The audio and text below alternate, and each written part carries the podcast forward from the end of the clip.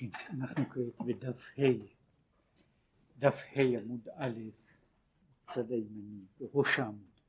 כן, כן, מה שדיברנו בו היה, אה, שהוא, הוא דיבר עכשיו על מקדש העדות, עדות לישראל, והוא דיבר קצת על העניין ועל המושג של עדות, שעדות היא במשמעותה הפנימית העניין של ההודעה על דבר שאיננו כאן. אין עדות אלא על דברים שאינם לפנינו. עדות היא על מציאות, ש, ש, מציאות רחוקה, משום שדבר שעומד לפנינו איננו זקוק לעדות, ועל כן משכן העדות כפי שהוא דיבר וכל העניין של עדות לישראל וכל כיוצא בהם אינם אלא העדות ממה שרואים אנחנו משיגים את העדות על מה שאין אנחנו רואים. זאת אומרת יש דברים שאנחנו רואים אותם ויודעים עליהם ויש דברים שהם מעבר לזה ואין אנחנו יודעים עליהם והם מורגשים מה שהוא קרא בבחינת המקיף בעניין הזה. אבל הוא הזכיר כאן גם פירוש אחר שהעדות מתפרשת מלשון עדי, קישוט, כתר, כן, והוא מה שהוא אומר זה שזוהי בחינת הכתר העניין הסתום, בחינת הנסתרות שהוא נקרא משכן העדות, משכן, המשכן הזה שבו נמצא העדי הזה שהוא כתר עליון. וגם עדות יכול להיות מאוד לשון אחת וגם הוא לשון נצחיות כמו עדי עד כי בחינת שני כתרים הנזכרים לעיל שאומר שם שכאשר ישראל קיבלו את התורה באו המלאכים שאמרו נעשה ונשמע קשרו להם המלאכים שני כתרים אחד כנגד נעשה אחד כנגד נשמע כי בחינת שני כתרים הנ"ל הם המשכת אין סוף ברוך הוא. והרי בחינת אין סוף כשמו כן הוא למעלה עד אין קץ. וכמאמר, וכמאמר הכל ירוממוך סלע שכוונתו שיש עליות אין, אין קץ בהשגת אלוקות. כן שהוא אומר הכל ירוממוך סלע קודם כל הלשון הזו של הכל ירוממוך כשלעצמה פירושה הכל ירוממוך דרגה מעל לדרגה. לא כפי שיש בכל דבר המושג שהמרוממים אותו הם אלה שנמצאים אה, מלמטה. אבל יש כאלה שנמצאים באותה דרגה ושוב אינם מרוממים אבל לגבי הקדוש ברוך הוא הכל ירוממוך סלע לאמור בכל דרגה הוא נמצא מעל ומעבר כן? שזהו העניין הזה של הכל. אבל יותר מזה הוא אומר ככה שהלשון הכל ירוממוך סלע פירושו שיש עליות אין קץ. כי בכל מקום שנאמר נצח סלע ועד אין בו הפסק. כן בכל מקום שזהו מפרשים וזהו אחת הבעיות הפרשניות העתיקות והלא פתורות מה פירוש המילה סלע? ואחד הפירושים שמופיעים בדברי חז"ל הוא שסלע משמעו כמו נצח. אם כן הכל ירוממוך סלע פירושו דבר שאין לו הפסק שהכל ירוממוך דרגה מעל לדרגה והכל ירוממוך בכל ככל שהם עולים ומתעלים למעלה מעלה עדיין ירוממוך דרגה מעל לדרגה מעלה מעל מעלה. והיינו שזכו לבחינת הנצחיות כן לקבל את שני הכתרים פירושו להגיע לבחינה הזו של עדי עד של אותה בחינה של הנצח ויותר מזה. גם בפירוש עדי עדיים, שהוא כפי שהוא הסביר פה שני הכתרים שהוא מגדיר אותם עדי עדיים באותו אופן כמו ירוממוך הסלע עד ועדי עד כן עד ועד ועד ועד עד אין סוף כן שיש בעניין עדי עדיים יש לומר שנכלל גם כן לשון עד הפשוט. כן עד הוא בהרבה מקומות במשמעות של נצח. כמו שלמשל עדי עד פירושו עד נצח. אבל הוא אומר יש גם עד פשוט. כמו עד פה תבוא וכמו בלשון החכמים עד כאן תחום שבת שפירושו של עד הוא בחינה של הגבול. העד הוא הגבול. עד כאן. עד נקודה מסוימת. ולפי זה הוא אומר וגם פירוש זה עולה בקנה אחד עם פירושים הנזכרים לעיל. והוא כי להיות שהמשכה זו שהיא מבחינת ישת חושר סתרו וסתימה דכל סתימים דלת מחשבה תפיסה בכלל על כן נאמר על זה לשון עד לומר שה, שהכוונה שלו רוצה לומר עד כאן שייך בחינת השגה ולא עד בכלל. זאת אומרת עד כאן שהוא מפרש לפי זה שזהו העד העדי והעדי עדיים פירושו שהוא מגיע לנקודה של העד? לנקודת הגבול, נקודת התחום, הנקודה הזו שאין מעבר לה. שהוא שעד שאין בבחינת הכתר והמקיף שום השגה כלל. כן? כמו שאומר כעניין מה שכתוב בזוהר על פסוק מי ברא אלה שאומר דהה לאלה לית תמן שאלה. הוא מגדיר שהעניין הזה בזוהר הוא אומר שמי ברא אלה מתייחס לדבר שהוא קורא לו בלשון, בלשון הזוהר דקיימה לשאלה. דבר העומד לשאלה, אבל יש גם דבר שלא קיימה לשאלה, יש דברים שאינם עומדים לשאלה, משום שהם כל כך בלתי ידועים שאינני יכול לשאול לגביהם, זאת אומרת שהרי כל עניין של שאלה, כאשר שואלים על, דבר, על דבר מה, פירושו של דבר שאני צריך השגה כלשהי בדבר כדי לשאול עליו שאלה. במובן זה יש דברים שאין שואלים עליהם מפני שהם נהירים לכל. יש דברים שאי אפשר לשאול עליהם משום שהם סתומים עד כדי כך שאין שאלה חלה לגביהם. עכשיו באותו אופן הוא אומר שזוהי הבחינה של העד, הוא, הוא היה, אם היינו אומרים בלשון שלנו, הוא היה קורא לו משכן העדות. כן, אם אפשר לבנות, אה, מן הסתם אפשר עכשיו בעברית המודרנית לבנות המשכן, המשכן של הדבר שהוא הגבול, המקום שבו, שבו יש עד כאן שאי אפשר לעבור מעבר לו, אם כן זהו משכן העדות, המשכן שאומר של עד כאן ולא יותר מכאן. עכשיו מה שכתוב עדי עדיים בלשון הזה.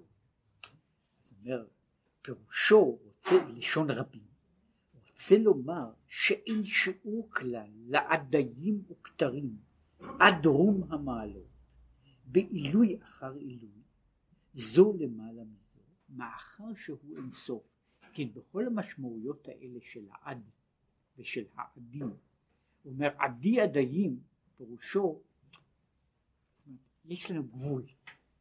אבל מעבר לגבול הזה, גם אם אני אגיע לגבול, הגבול הזה הוא לא גבול אחרון, מאחריו יש עוד עד אחד. וכך הלאה עד עדי עד. אנחנו עומדים בכל פעם אלא אל מול גבול שכיוון שהוא אינסוף משמעו של דבר שהגבול הזה איננו גבול הניתן אי פעם באיזשהו אופן להשגה, לתפיסה, אלא הוא נמצא מעבר לכל, לכל השגה, הוא תמיד מעבר לדברים, הוא תמיד עד. הנה. עכשיו כאן יש הערה של הצמח צמח. הנה, גם כן, יש לומר עדי אחד, עדיים שניים. כעניין שהוא מפרש בפרדס, הוא אומר כעניין קודש הקודשים, שפירש בפרדס, בערכי הכינויים, ערך קודש, בפירושו ככה, קודש הוא כתר, קודשים הם חוכמה ובינה. דרך זה הוא עניין עדי עדיים, שהוא גם כן ייחוד חוכמה בינה. שהוא בא אל המקור הראשון, שמקור ההמשכה מבחינת ישת חושך סתרו, שהוא כמו שהוא אומר לזה, הוא כתר, בחינת כתר. וזהו עניין ייחוד י"ק, הנמשך על ידי קיום ושמירת הלא תעשה. כמו ועיין מה שנתבאר בפרשת שמות, בדיבור המתחיל, זה שמי בעניין הזה שהוא אומר שמה איי סופר, איי שוקל, איי סופר את המגדלים. שאומר, פירוש איי, היינו, היוד וההי של איי הם חוכמה ובינה. והאלף, שהוא אותיות פלא, זהו בחינת כתר. ויש הרבה מאוד בעניין הזה של א' פלא. שהאלף היא בעצמה הבחינה והנקודה של הכתר, כן? זה, זו הראשית הראשונה, כן? ויש הרבה מאוד על העניין הזה של א' פלא בכמה וכמה צורות למעשה, יש ספר שלם שנכתב מסביב לספר, אומנם לא גדול, שנכתב מסביב לעניין הזה של האלף פלא עם כל המשמעויות שלו, שכן יש הרי באלף, בפירוש המילה, יש משמעות אחת שהיא מפורסמת וידועה, היא המשמעות הזו של א' מלשון לימוד. כמו לאלף, לאלף, אלף חוכמה, אלף בינה, כן? כן יש, יש א', וכך מפרשים כמה פעמים אלפים, כן? לימודים. עכשיו, האלף הזה הוא, בעצמו, גם א' של פלא, כלומר זהו, זהו דבר שהוא למרות שלכאורה הוא ניתן ל, ללמידה הוא בעצם מעבר לעניין הזה זהו א' פלא כן? עכשיו זה מה שהוא מסביר על איי שאיי כולל את הכתר חוכמה ובינה כן? בהוויה בהוויה אחת ואגב איי נחשב לכן על דעת המקובלים בעצמו לשם קדוש. איה, שהוא בעצמו נחשב לשם, ולכן אף על פי שיש לזה כך וכך צדדים, הסבירו את זה, שעד היום נוהגים החזנים להעריך ולסלסל בקדושה שאומרים איי מקום כבודו. זה, זה נכון שנוהגים, אומרים ככה כיוון שהנוסח, נוסח התפילה, זאת אומרת הנוסח, הלחן, המלודיה של התפילה, היא בעצם, אה, היא מיוחסת, לפחות המלודיה האשכנזית, מיוחסת עד, מגיעה עד למהרי רבי, רבי יעקב וייל, כן? בימי הביניים, ואומרים שהוא קבע, זאת אומרת שנוסח התפילה שלנו, האשכנזי הוא בעצם הנוסח שלו, זהו הניגון, הניגון שלו. אז הם אומרים ככה, החזנים הראשונים שידעו שאיי הוא עניין של שם קדוש, היו מעריכים כדי לכוון בכוונות, ומכיוון שלא היה לו, הוא לא יכול היה לומר, הוא היה רק משמיע מנגינה בלי מילים. החזנים האחרונים את הכוונות אינם יודעים, אבל את המנגינה הם עדיין ממשיכים לסלסל, כאילו כן, כאילו היו יודעים משהו בתוך הדבר הזה. בכל מקום, אומר העניין של איי הוא הצירוף הזה של כתר חוכמה בינה, והוא מה שדיבר על עדי עדיים, שהוא גם כן המשולש כזה. כן, עדי ושני עדיים, קודש וקודשים, כן עדי ידיים הוא גם כן חוכמה, כתר חוכמה בינה. עוד יש לומר באופן אחר או בצורה אחרת, עוד יש לומר בפירוש עדי ידיים, על פי מה שנתבאר לעיל, דעדיים אלו הוא בחינת עדות לישראל. זהו בחינת תרין עיטרין, שתי עטרות הנזכרות באידרא זוטא. והדעת כוללם יחד, ואז נעשה עדי עדיים. פירוש התרין עיטרין הן בחינת מידות שלמעלה מהשכל, הנמשכים ומתלבשים במידות שלמטה מהשכל, וההמשכה הוא על ידי הדעת. עכשיו כל העניין הזה כולו הוא שוב נושא שלם לעצמו, ויש כמה מאמרים שדווקא המאמרים בתחום הזה, כמו ספרי קבלה מסוימים, במידה מסוימת בליקוטי תורה יש, איך לומר, סלקציה של מאמרים, שהרי הליקוטי תורה הוא בעצם רק ליקוטים. הדברים הללו היו דרשות שהוא אמר אותן בפרשת השבוע בזמנים מסוימים. מכיוון שהוא אמר דברים במשך עשרות שנים היו בכתב ובעל פה, כלומר ברשימות שומעים וברשימות שלו, היה חומר עצום, שאומנם בשנים האחרונות פרסמו חלק ממנו, אבל חומר עצום בכמות. עכשיו מה שעשו אחר כך היה למעשה לקט של המאמרים הללו, שהוא נעשה לקוטי תורה או תורה אור, שהוא בעצם רק סלקציה. הסלקציה הזו היא לא בהכרח הסלקציה של המאמרים, נאמר, הטובים ביותר שאמר במשך, אה, במשך זמן מסוים. זו במידה רבה זוהי זו סלקציה גם של מאמרים באופי מסוים, באופן מסוים, ואילו מאמרים אחרים גם בתקופות מוקדמות יותר, ואחדים גם בתקופות מאוחרות יותר לא הוכנסו, יש גם סלקציה מבחינה של הנושאים, שיש נושאים מסוימים שאינם נידונים ב, בליקוטי תורה, אלא אה, ב, ב, ברפרוף, בזמן שבספריו האחרים הם נמצאים בהרחבה ובהעמקה הרבה יותר גדולה. לדוגמה, כל הנושא, כל הנושא, כל בעיית הרע, כמעט שאיננה מופיעה בליקוטי תורה, אלא כדיון אגב. לעומת זאת, במאמרים אחרים יש דיון הרבה יותר בסיסי בשאלה הזו, בכל השאלה בשאלת הבסיס, בשאלת המקור, בשאלת המשמעות של, של העניין. וזוהי כאן סלקציה שלא רצו להכניס אותה, את הדברים הללו לספר, לספר הזה שהודפס ראשונה.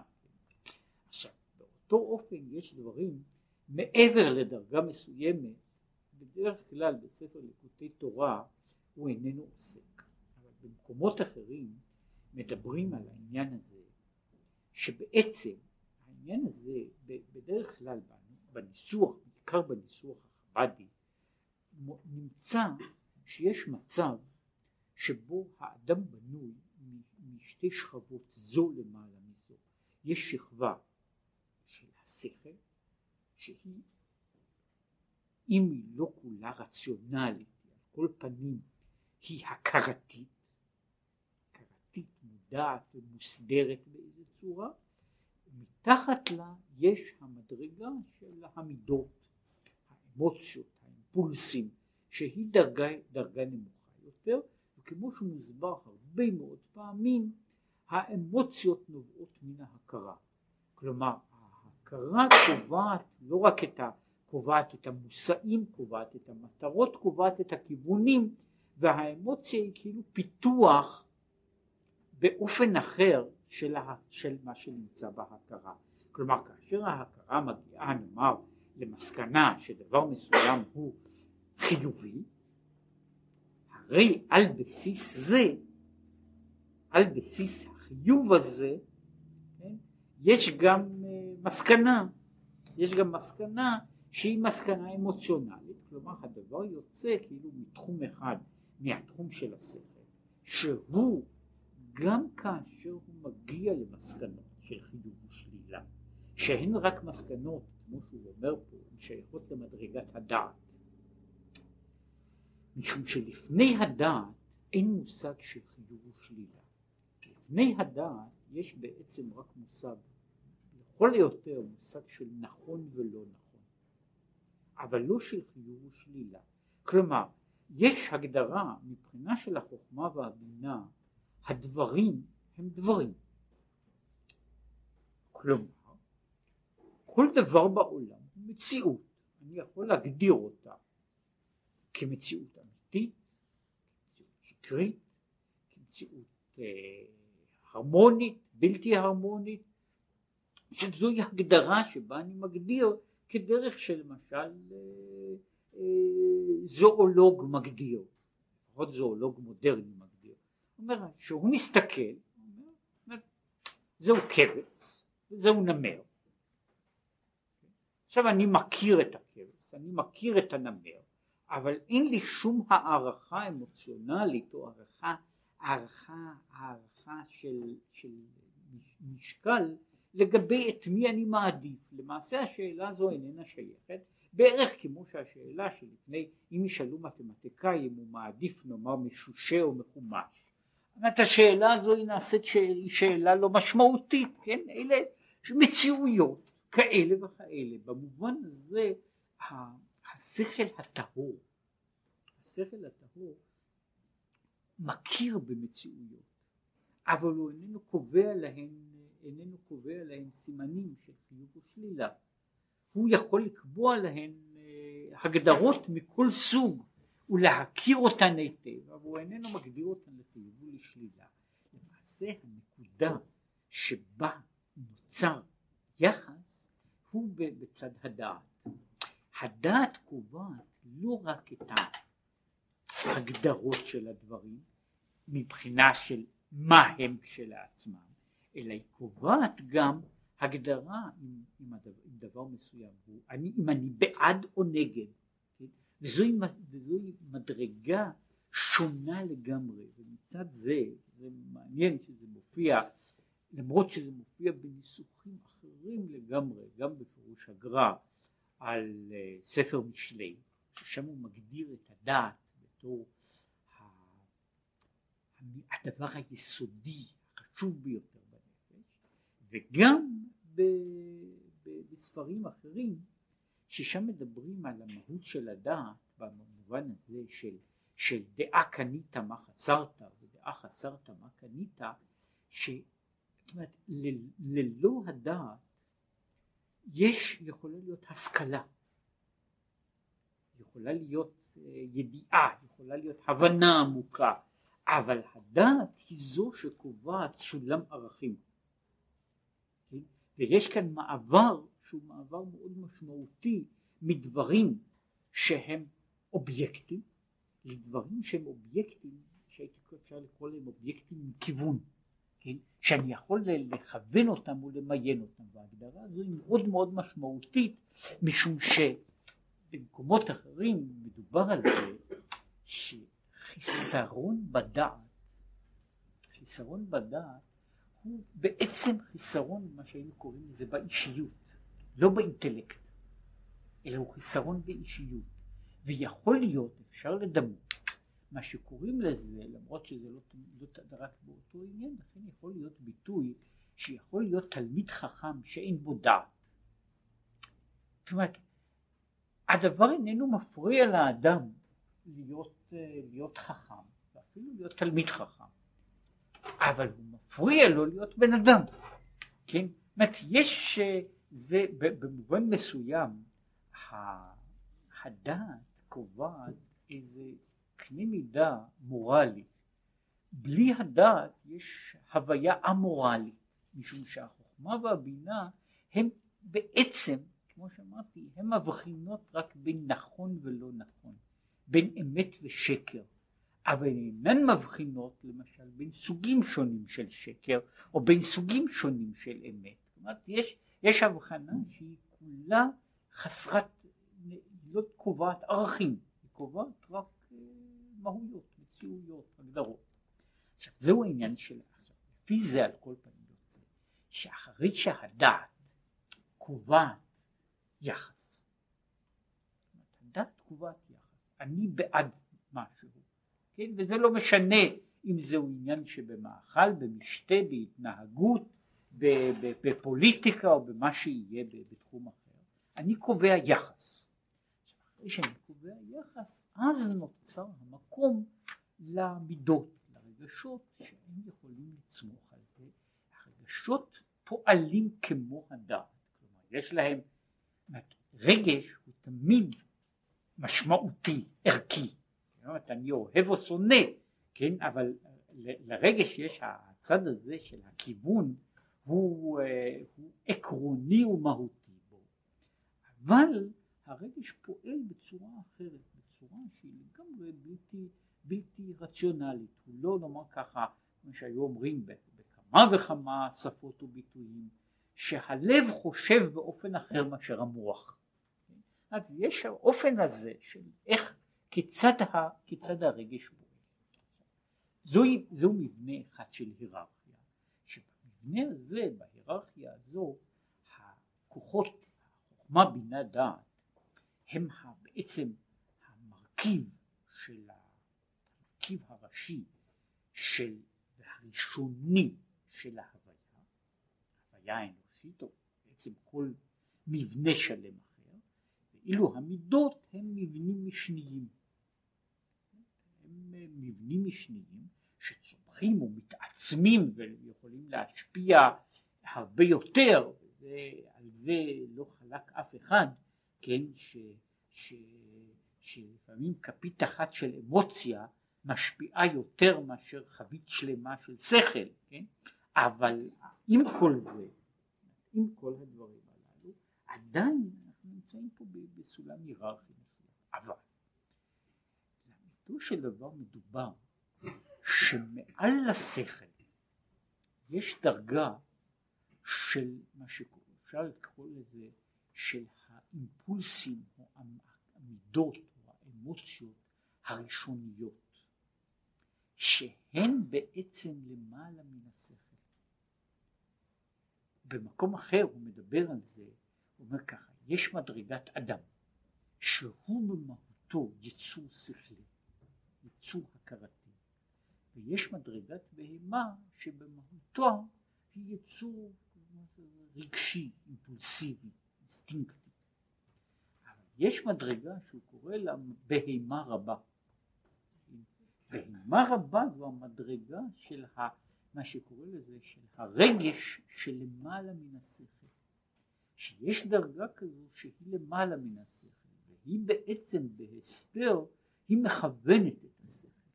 עכשיו בצורה השלמה הזו יוצא שבעצם ההכרה משמשת מין צינור למין...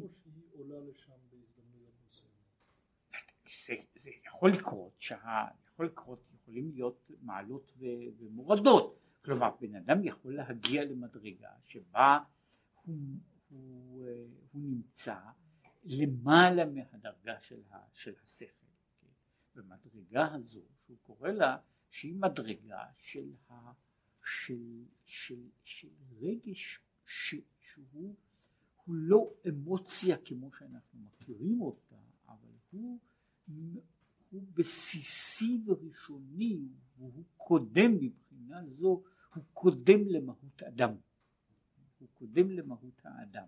עכשיו בעניין הזה, אז השכל נתפס כצינור שמקשר בין ה...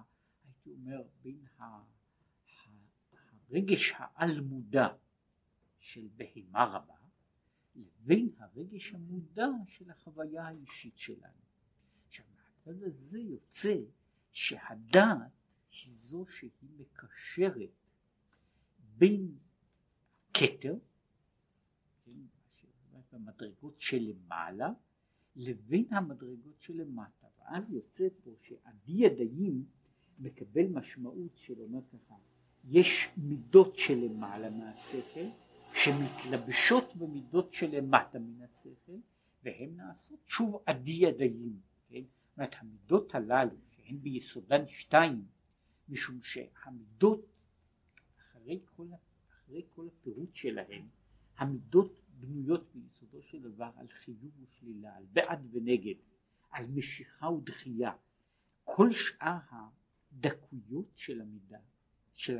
של הרגשות ושל האימפולסים, הם וריאנטים של שני קווים יסודיים, כן? של הקו, של הקו המשיכה וקו הדחייה, של, של אהבה, שנאה, של משיכה, יראה, כן? זאת אומרת, אלה הם שני הקווים היסודיים. לכן אומר ששתי המידות היסודיות הללו הן זורמות אל תוך הדעת והן יוצרות שוב סוג חדש של עדי ידיים, כן?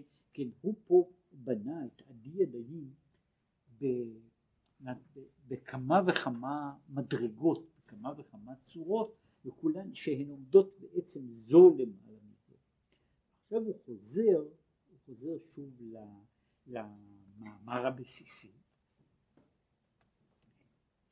וזהו עניין משכן העדות שמבואר למעלה שהוא בחינת ייחוד יודקה שנקרא עלמא דיתקסיה ולכן שייך על זה לשון עדות. אם כן אומר, יש, הוא התחיל הרי מן הפסוק הזה, פקודי המשכן, משכן העדות.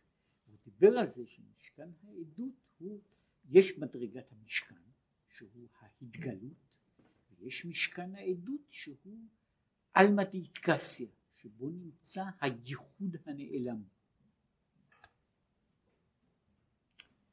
עכשיו זה, ולכן הוא אומר, כן, שייך על זה לשון עדות, שכיוון שהוא באיטקסיה, כיוון שהוא עלום. ומעתה יובן גם כן בתוספת טעם, שהוא גם כן לשון עדי וקישוט, משכן העדות, ומבחינת כתרים אלו נמשך להיות עדות לישראל. כן, יש עדות, שני הכתרים, הדברים הללו נמשכים ויוצרים גם עדות לישראל קישוט וזהו ותבואי בעדי ידיים. עכשיו וזהו אשר פוקד על פי משה, אלה פקודי המשכן, משכן העדות, אשר פוקד על פי משה, שזו גם כן צורה מאוד לא רגילה, אשר פוקד על פי משה. הכוונה בזה שמשכן העדות דווקא הוא פוקד על פי משה. ועד דסמיך לקאי, כלומר, אז, אז לפי זה יוצא שוב, הרי יש פה כפילות כפולה, כן? אלה פקודי המשכן, משכן העדות אשר פוקד, פוקד על פי משה. כן, יש פה, הפסוק הזה הוא לכאורה הוא פסוק סימטרי גמור, כן? הוא מתחיל מפקודי, פקודי המשכן אשר פוקד, המשכן משכן העדות. הוא אומר שיש פה ככה, יש פקודי המשכן ויש משכן העדות אשר פוקד על פי משה. וכי מתחילה כתיב אלה פקודי המשכן, שהוא עניין ייחוד ו"ק, הוא בחינה שנקרא פקודי המשכן, היינו משכן סתם, היטטאה. עכשיו ייחוד זה הוא כמו שהוא אמר על ידי בחינת אלה. שישה סדרי משנה, רמ"ח מצוות עשה, כן, כל זה הוא העלמא דאיתגליה, המציאות והעולם המתגלה, הייחוד המתגלה בתוך המציאות.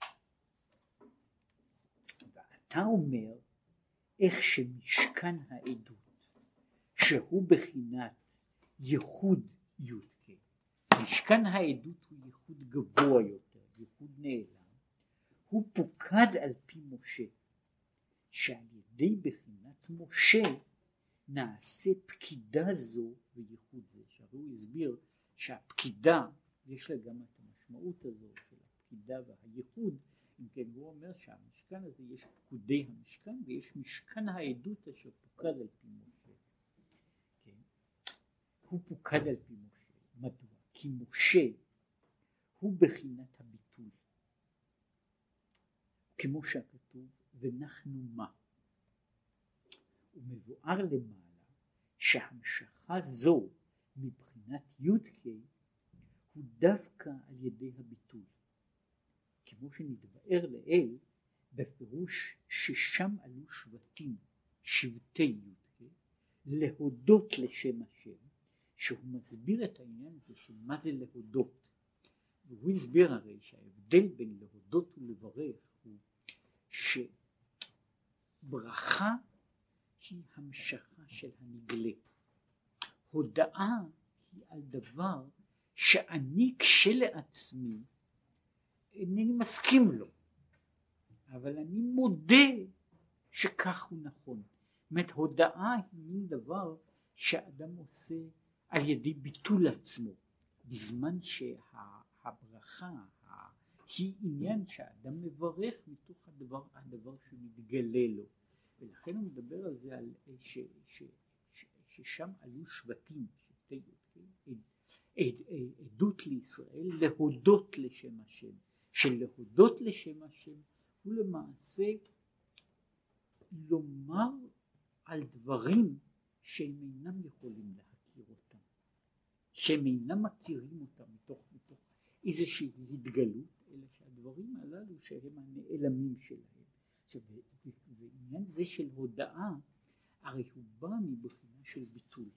כן, כמו שהוא מדבר, הוא הביא את הדימוי, שמודים, אמר בית הלל לבית שמאי, פירושו של דבר אני מבטל את דעתי מפני דעתו.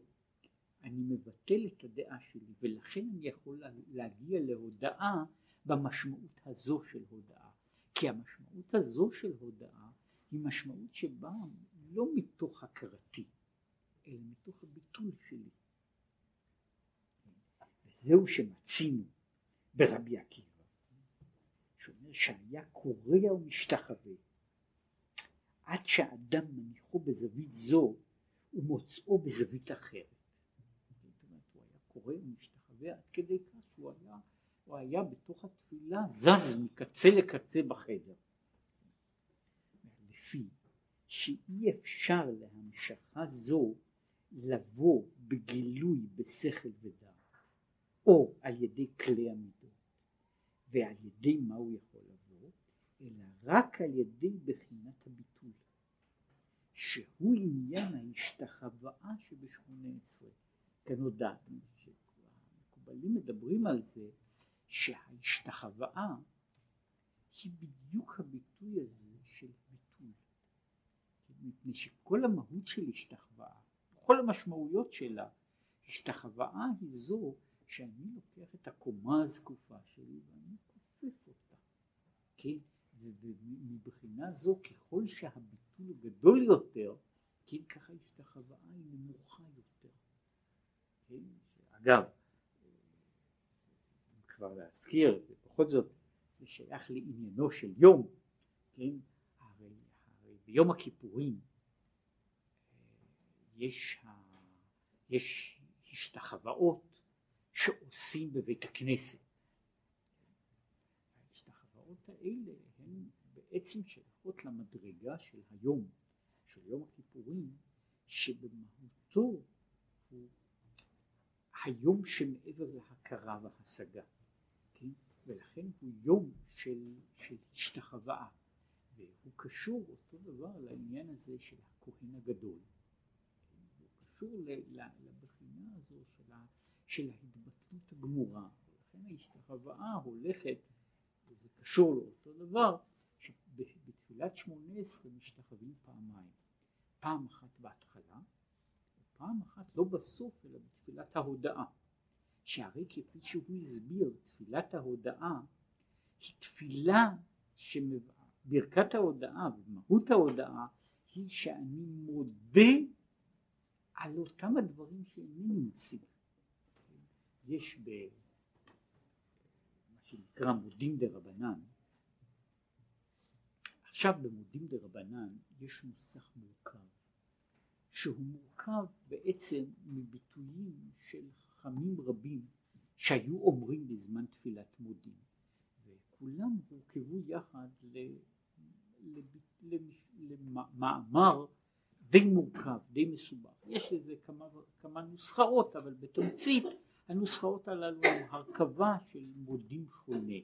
אבל מה שלא שמים לב, מפני שבגלל המורכבות של המשפט, בגלל המורכבות של המשפט הזה, שיש בו אה, כמה וכמה נושאים צדדיים, לא שמים לב, וזה נמצא במקור, שהמשפט הבסיסי שנמצא בכל ההודעות הללו הוא בעצם רק ההתחלה והסוף, שהוא גם כן, הוא אחד הנוסחאות בזה, אבל הוא נמצא בו, והנוסח הוא מודים אנחנו לך על שאנו מודים לך.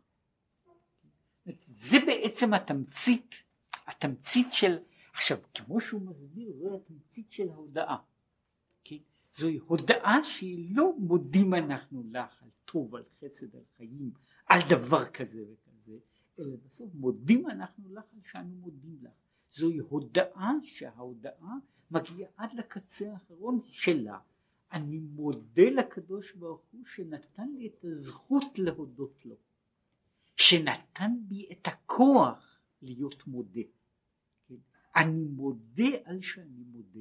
זוהי, זוהי מה שקורה, זוהי התמצית של ההודעה, כן? של מודים אנחנו לך, מודים אנחנו לך, ובעצם זה הסוף. כל השאר הוא פרטים שאני מוסיף, מגוון, אבל התמצית היא מודים אנחנו לך. זוהי, זוהי ההודעה הבסיסית, התמציתית, ולכן הוא אומר זהו העניין של ההשתחוואה, שהוא העניין של הביטול. כידוע, בבית המקדש, בבית המקדש, הביטוי של השתחוואה, אנחנו בעצם לא עושים השתחוואה שלמה בבית הכנסת. אנחנו עושים בבית הכנסת רק אה, מעין קריאה, קריאה וחצי השתחוואה.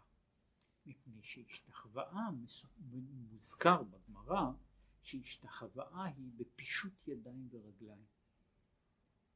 כן? זו השתחוואה.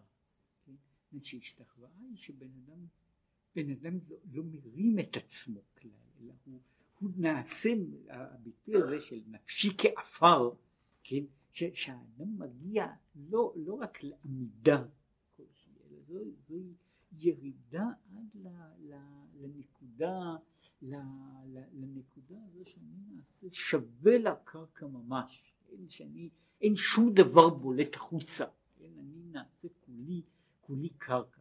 אגב, ההשוואה, מה שקוראים לזה הקידה של הכהן הגדול, היא, היא מעניינת שהיא, אם כי דבר ש, שהוא מאוד מאוד קשה לעשות אותו מבחינה פיזית, כן,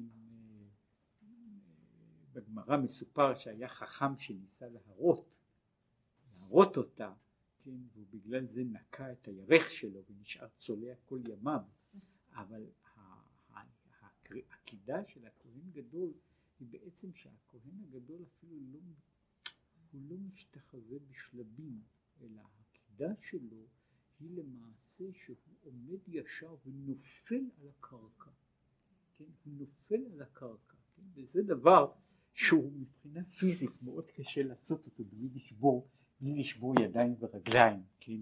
למרות שהיה בחור אחד שעכשיו גם כן הלך לעולם האמת שהראה לי פעם שזה דבר שהוא אפשרי, כן, אה, שזה אפשר לעשות דבר כזה, שבן אדם נופל, נופל בלי, בלי, בלי, בלי, להתע, בלי להתעכב או בלי להתעוות, כן, אבל התמצית היא שככל שאני מגיע יותר בקודש, ההשתחוואה היא התנועה הבסיסית של ביטול, זאת אומרת, הוא, שהאדם נופל נופל על פניו. זה, זה, זהו הביטוי גם של נפילת אפיים במקור שלה הייתה באמת נפילת אפיים שהמתפלל היה שוכב על הארץ. שוכב על הארץ, זהו נפילת אפיים שפניו הם בקרקע. זאת אומרת שזהו שוב הנקודה של, של תמצית, תמצית הביטוי וזה מה שהוא אומר שזו הנקודה של ההתבטלות. אומר וזוהי מדרגה של משה. שאגב, אחד האנשים הבודדים שנזכר בו במקרא כמה פעמים, שהוא נופל על פניו בכל מיני הזדמנויות. משה ואהרון נופלים על פניהם בהזדמנות אחת אחרי השנייה, וכמו שהוא מבין את הדברים כאן,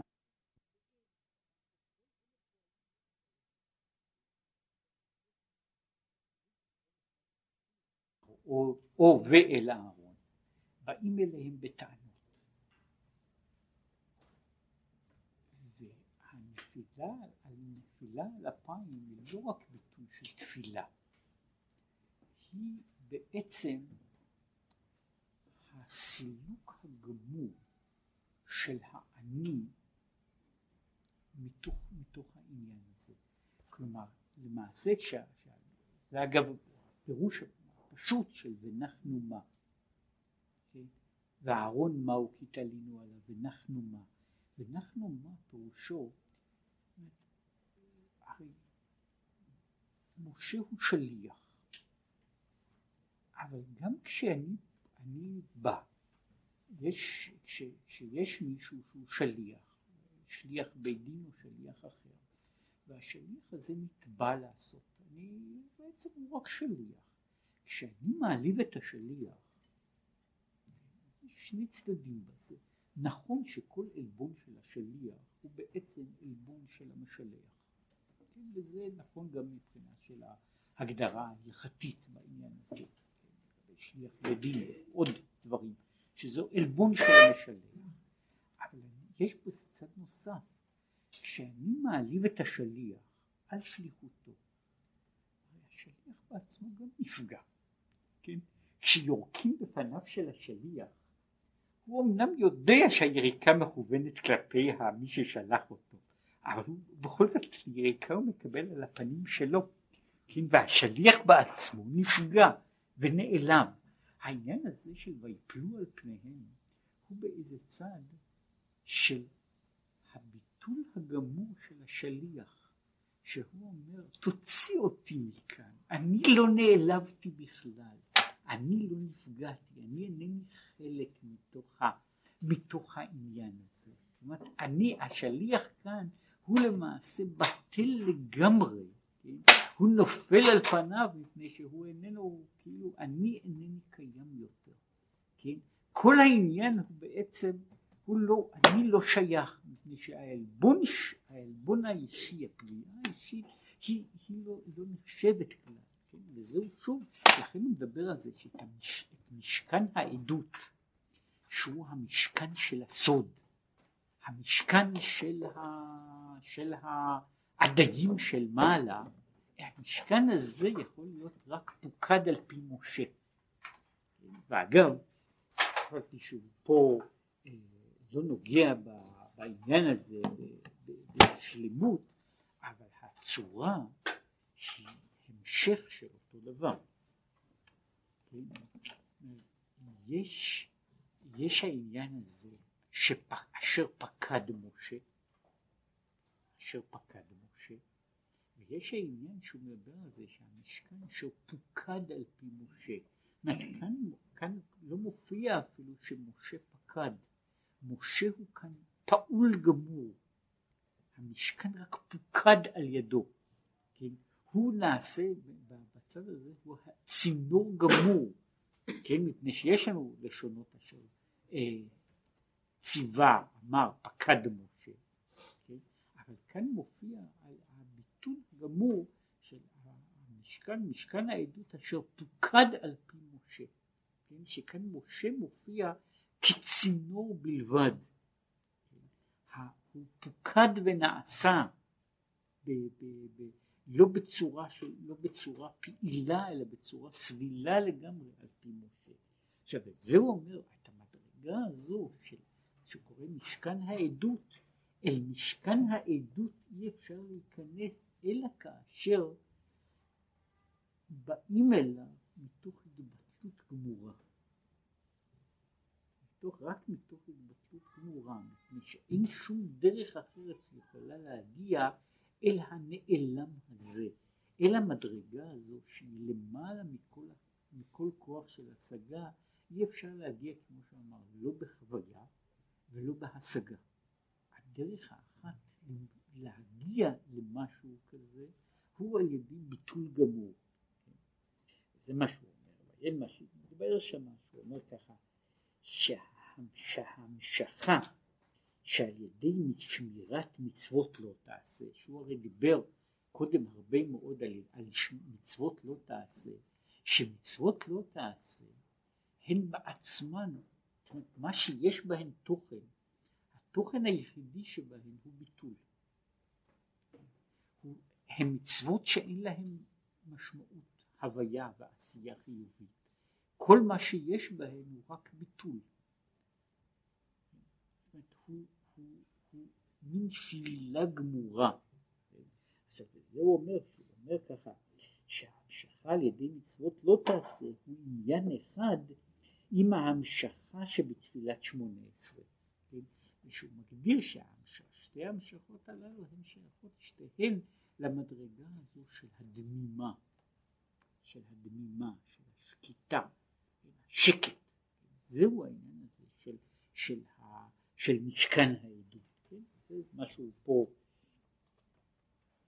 רק הסיכום של המאמר, שהוא אומר, אה, כן, אומר ככה, אה, עוד יש לומר, פירוש משכן העדות, אחרי שהוא דיבר על העדות במובן של עד במובן של, הוא דיבר מלשון, המשכן העדות מלשון ותבואי בעדי עדיים, ופירש רש"י שני פירושים, לשון עד עדיים מהר חורב, בחינת כתרים, ולשון עדי עד נצחיות, בחינת יהללו הסלע.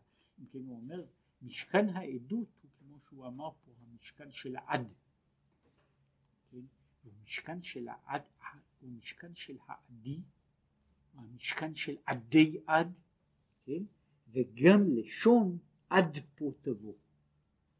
עד פה תבוא. כן? זהו המשכן העדות בשיעור, בשלושה מובנים אחרים. כן? יש פה העדות, העדי, העדי עד והעד. כן? שהם כולם בתוך, ה, בתוך המאמר הזה הם כולם נקשרים למהות אחת שהיא המהות של אותם הדברים שנמצאים מעבר. מה שנמצא, כל אותם הדברים שנמצאים מעבר הם העניין של העדות בסך הכל. טוב, אולי נתחיל משהו למרות ש...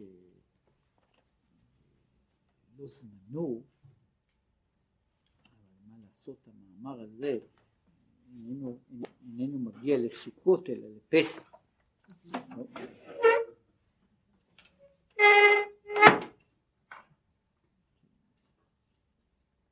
עכשיו הוא אומר שעל פי זה, על פי כל מה שאמרנו, יובן גם כן מעט עניין הפסח ואכילת מצה. והנה הפסוק רבבה כצמח השדה נתתיך ותבואי בעדי עדיים שהוא בחינת משכן העדות. הוא נאמר על יציאת מצרים ואכן הפסוק הזה אומרים בנוסח ההגדה. זהו חלק מה, מהסיפור על יציאת מצרים גם, ב, גם בתוך המשמעות הבסיסית שלו באותו כתוב במקרא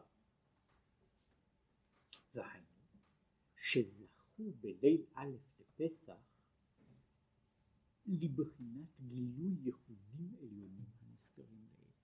שבלילה הראשון של פסח אז היה לכלל ישראל העניין של ותבוי בעדי עדיים.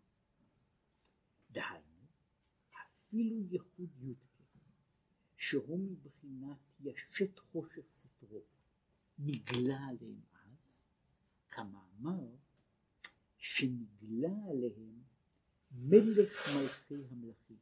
כמו שמבאר במקום אחר, שמלך מלכי המלכים, הוא מדבר על המדרגות. יש מלך המלכים ויש הבחינה שהוא דיבר כמו שהוא דיבר קודם על קודש הקודשים. כן? שקודש הקודשים הוא המדרגה שמעל הקודשים. וזה אגב מפרשי המקרא שעל הפשט והדקדוק למשל אבן עזרא הם אה, הרבה עסקו בשאלה בשאלה הטכנית הדקדוקית מה פירוש קודש קודשים? מה, מה, מה הביטוי הזה קודש הקודשים? האם זה נסמך? או שזהו עניין של שם ותואר כמעט כולם מסכמים, אף על פי שנותנים לזה משמעויות דקדוקיות שונות, שקודש הקודשים זה בערך כמו הקדוש שבקודשים. הקודש שבתוך הקודשים, הקודש, הקודש שמעבר ומעל לקודשים, כן, הקודש, וזה העניין הזה של, של קודש הקודשים. עכשיו הוא אומר שבאותו צד יש במלך מלכי המלכים שזו הדרגה של הנסתר והנעלם, כמו שנתבהר בפסוק כל דודי דופק, ולהיות. כי מבחינה זו נמשך עדות לישראל, לכן נאמר על זה ותבואי בעדי עדיים.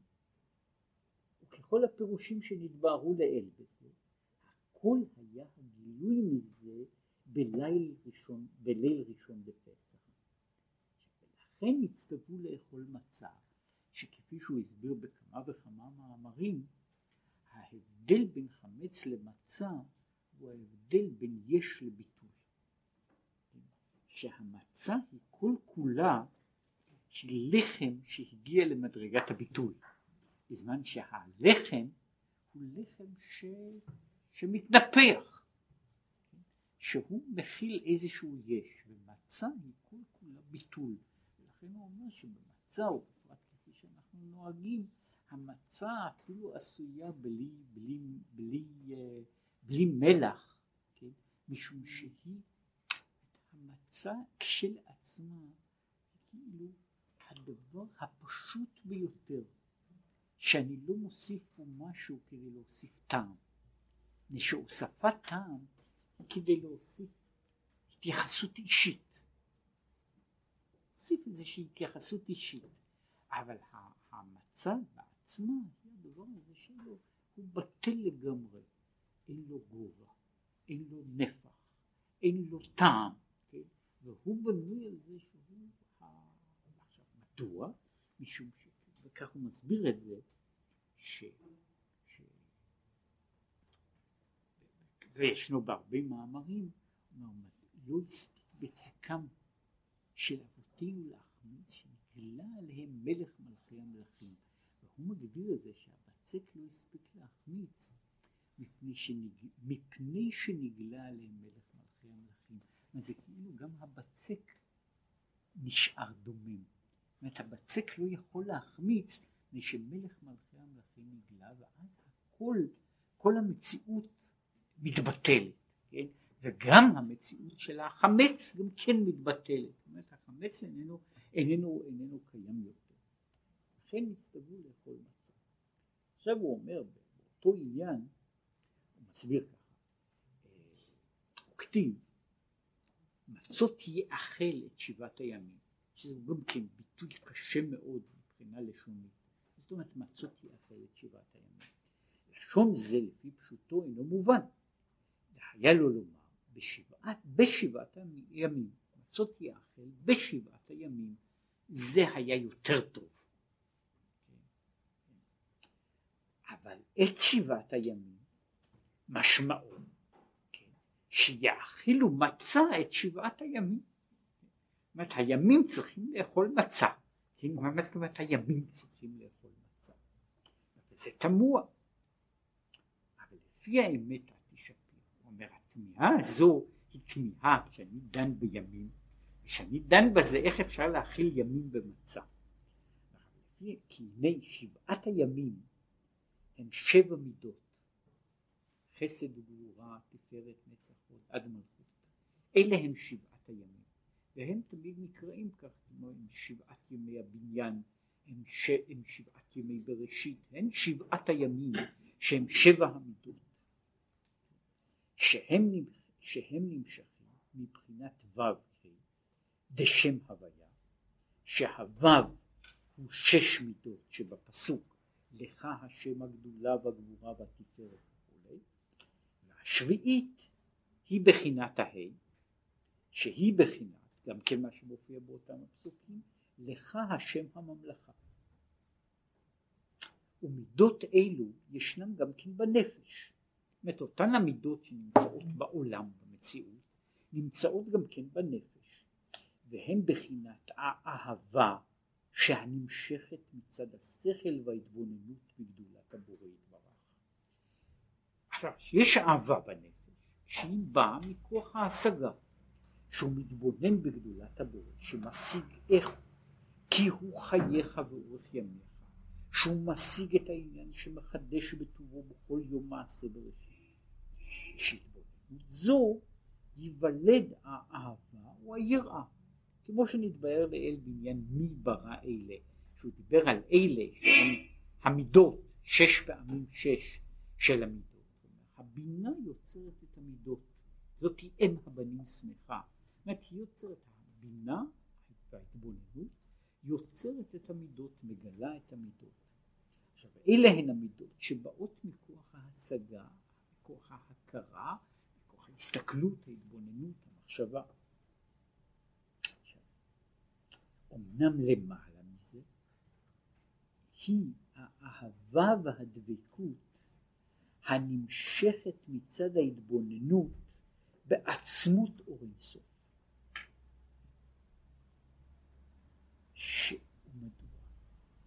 שמצד מהותו ועצמותו כלה חשיב השבח הזה של ביטול העולמות אליו יתברך.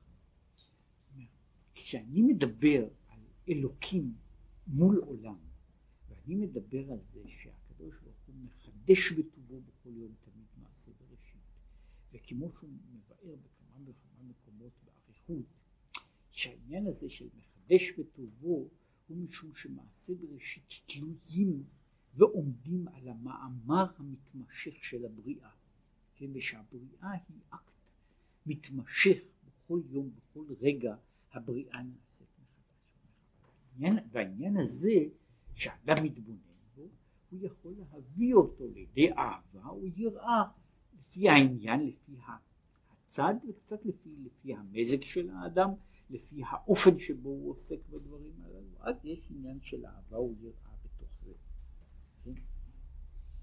אבל הוא אומר, מצד מהותו ועצמותו, כל השבח של ביטול העולמות אליו הוא לא חשוב. כי במהותו ועצמותו לית מחשבה תפיסה בכלל, וחיות כל העולמות בסך הכל רק על ידי מחשבה אחת. כי הוא אומר, כשאני מדבר על העניין הזה, על מדרגת הביטול של העולמות כלפי הבורא, זה עדיין עומד במצב הזה שבו יש איזו דיכוטומיה. שיש הבורא נמצא ונמצאים העולמות. ואני חש את מציאות העולמות ואני מרגיש שהעניין הזה שכל המציאות כולה בטלה אל מול הקדוש ברוך הוא היא דבר שמעורר שהוא דבר שהוא שבח. אבל אל מול מהותו כן, שם לא רק שם אי אפשר לדבר על ביטול העולמות משום שלקיום העולמות ולכן ביטול העולמות הוא אז חסר מובן. אני נמצא אז מעבר לעניין הזה, כן? ובחינת אהבה זו, אם הוא מגיע למדרגה הזו, של התייחסות אל המהות האלוקית שכלפיה אין מציאות בכלל. בחינת אהבה זו נקראת עדי עדיים. היא בחינת טרין יתרין הנמשכים מבחינת המידות שלמעלה מהשכל ומתגלים במידות שלמטה מהשכל. והיא המשכה מבחינת י"ק לבחינת ו"ק. זוהי ההמשכה שהוא דיבר בה שיש, שהוא מגיע אל המידות, מן המידות של, מן ההשגה של מעלה להשגה של מעלה.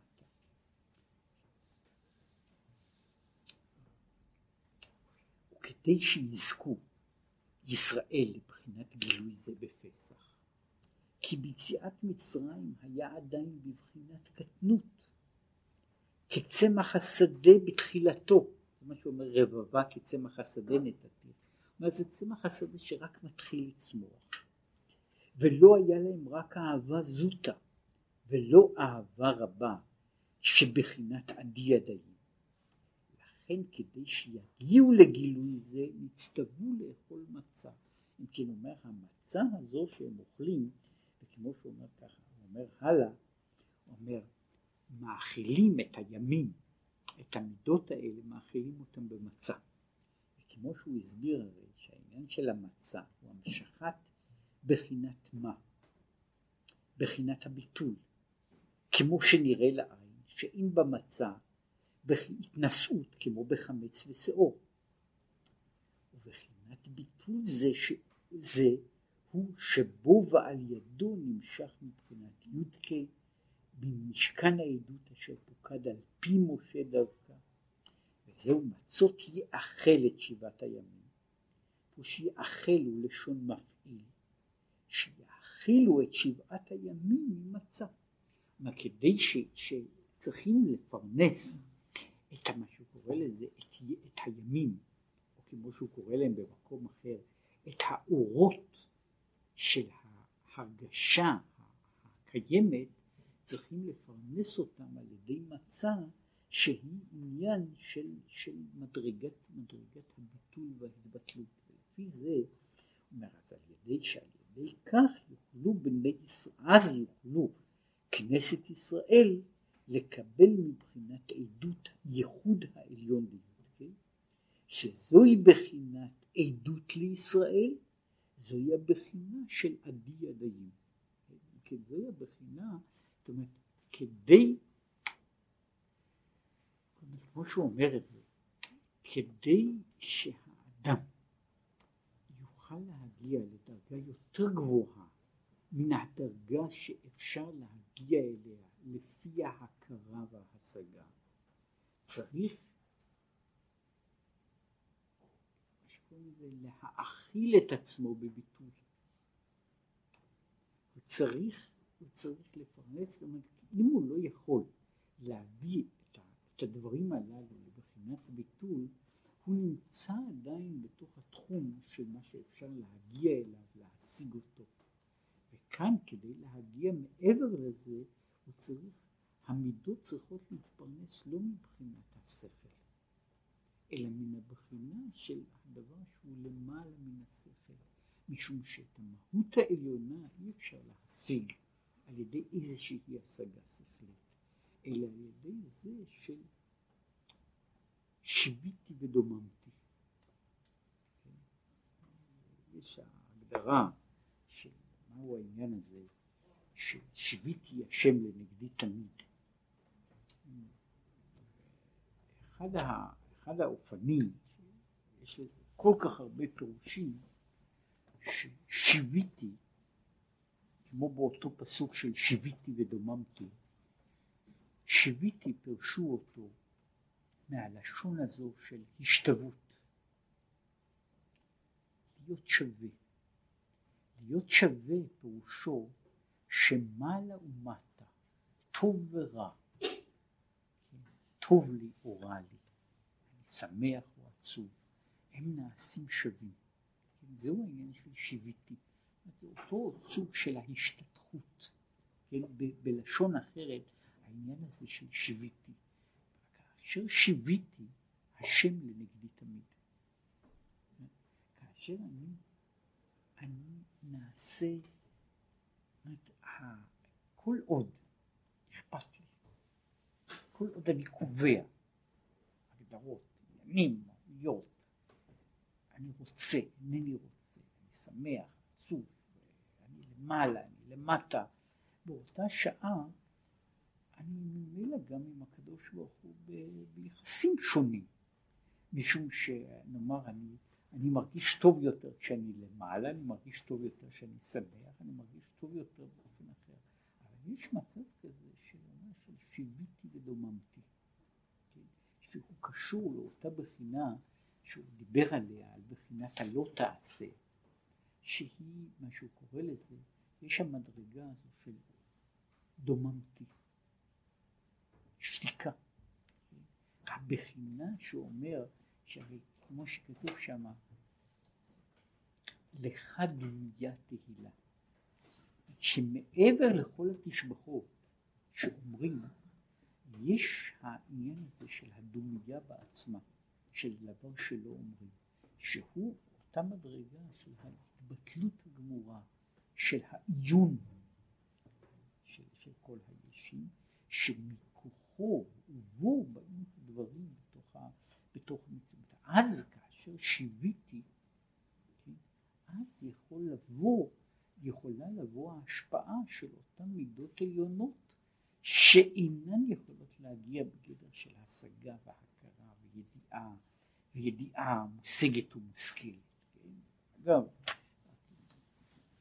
לא נסיים עניין הדיומא,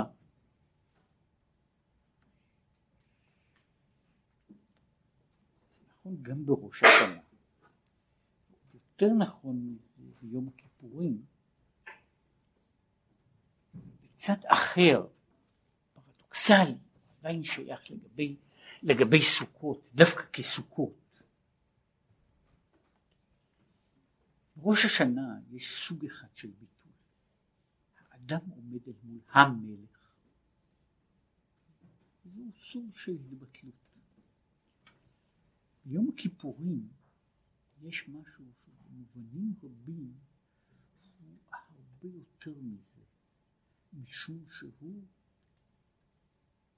אה, בעצם לא עושה שום דבר. אני נפעל גמור. היום, היום עושה את הדברים. אני כאדם, אני רק הנפעל של, של דבר.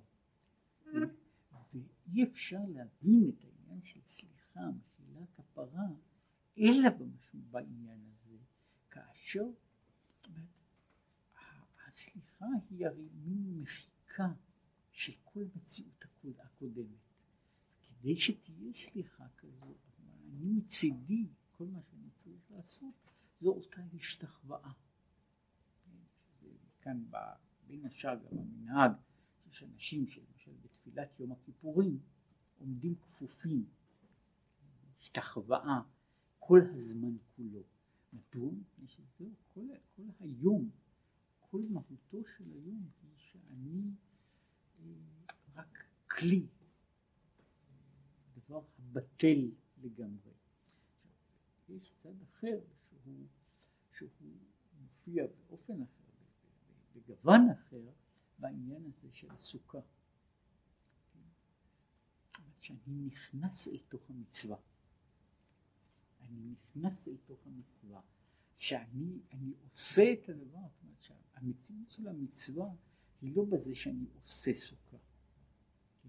אלא בזה שאני מוקף, כן? מה שהוא דיבר פה על העניין הזה של המקיפים, אני מוקף בתוך דברים, אני נכנס מתחת לענני הכבוד, אני נכנס בתוך מין מעטה של דבר.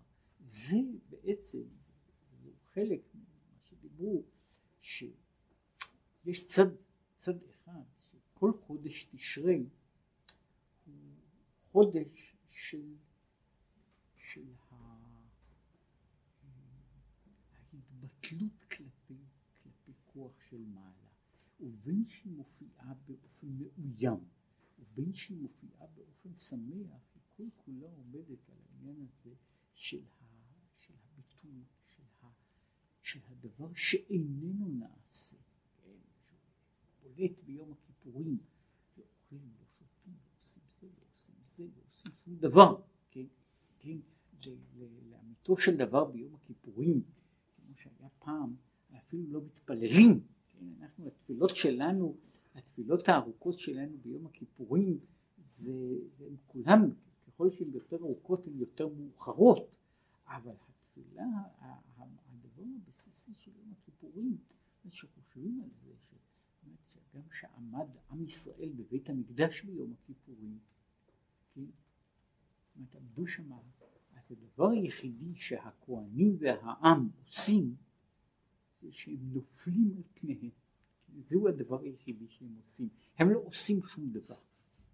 הם כל הזמן בבחינה זו של, של נפעלים ונעשים. זה קשור, מדבר על זה במקום אחר, שזה קשור לדבר שנמצא רק ביום הכיפורים. כן?